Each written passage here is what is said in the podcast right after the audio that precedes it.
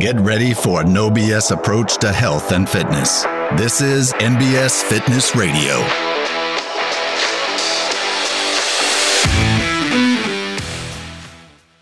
Personal fitness has been a matter of life and death for the entirety of human history, minus the last century or so.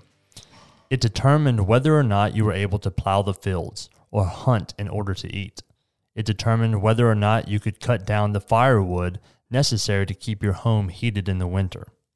And it determined whether or not you were able to defend yourself and your family against threats.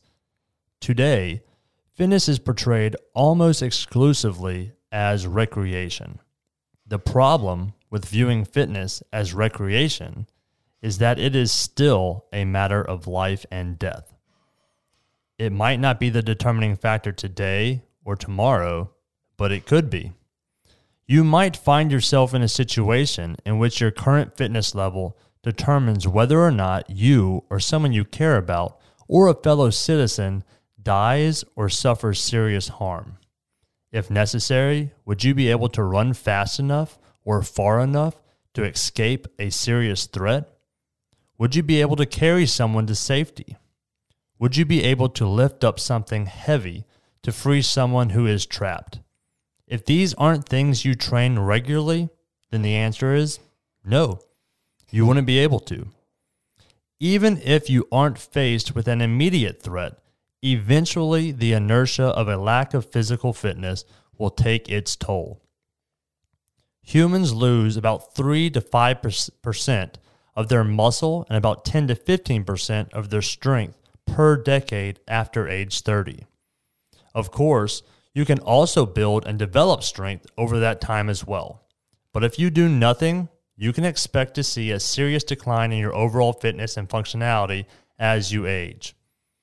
You can imagine what this constant decrease is like for someone who already has a low level of strength, muscularity, and overall fitness.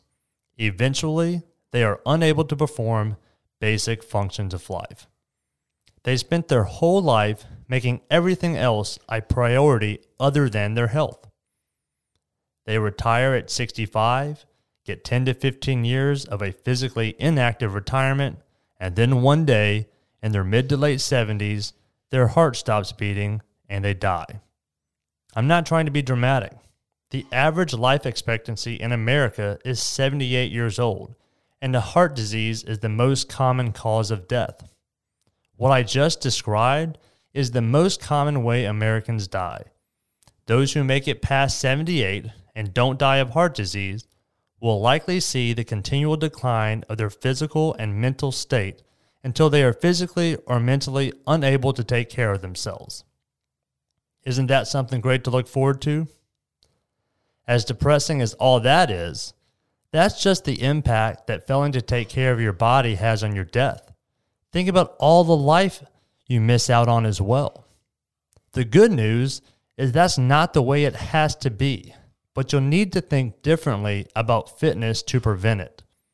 The problem with seeing fitness as recreation is that recreational activities are the first thing thrown out whenever we meet some type of resistance. That's why you hit the snooze button in the morning instead of getting out of bed. It's why you'll skip training if a business opportunity pops up. It's why you look for the cheapest training options but want the best phone, car, clothes, whatever other material possession you find more important than your body. It's why getting in shape is always something you plan on getting around to as soon as you finish whatever. That way of thinking leads to an unhealthy, unfit body that limits your life and leads to an early death. Fitness is not merely recreation.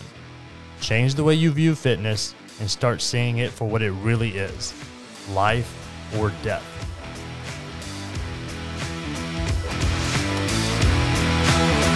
Thank you for listening to NBS Fitness Radio.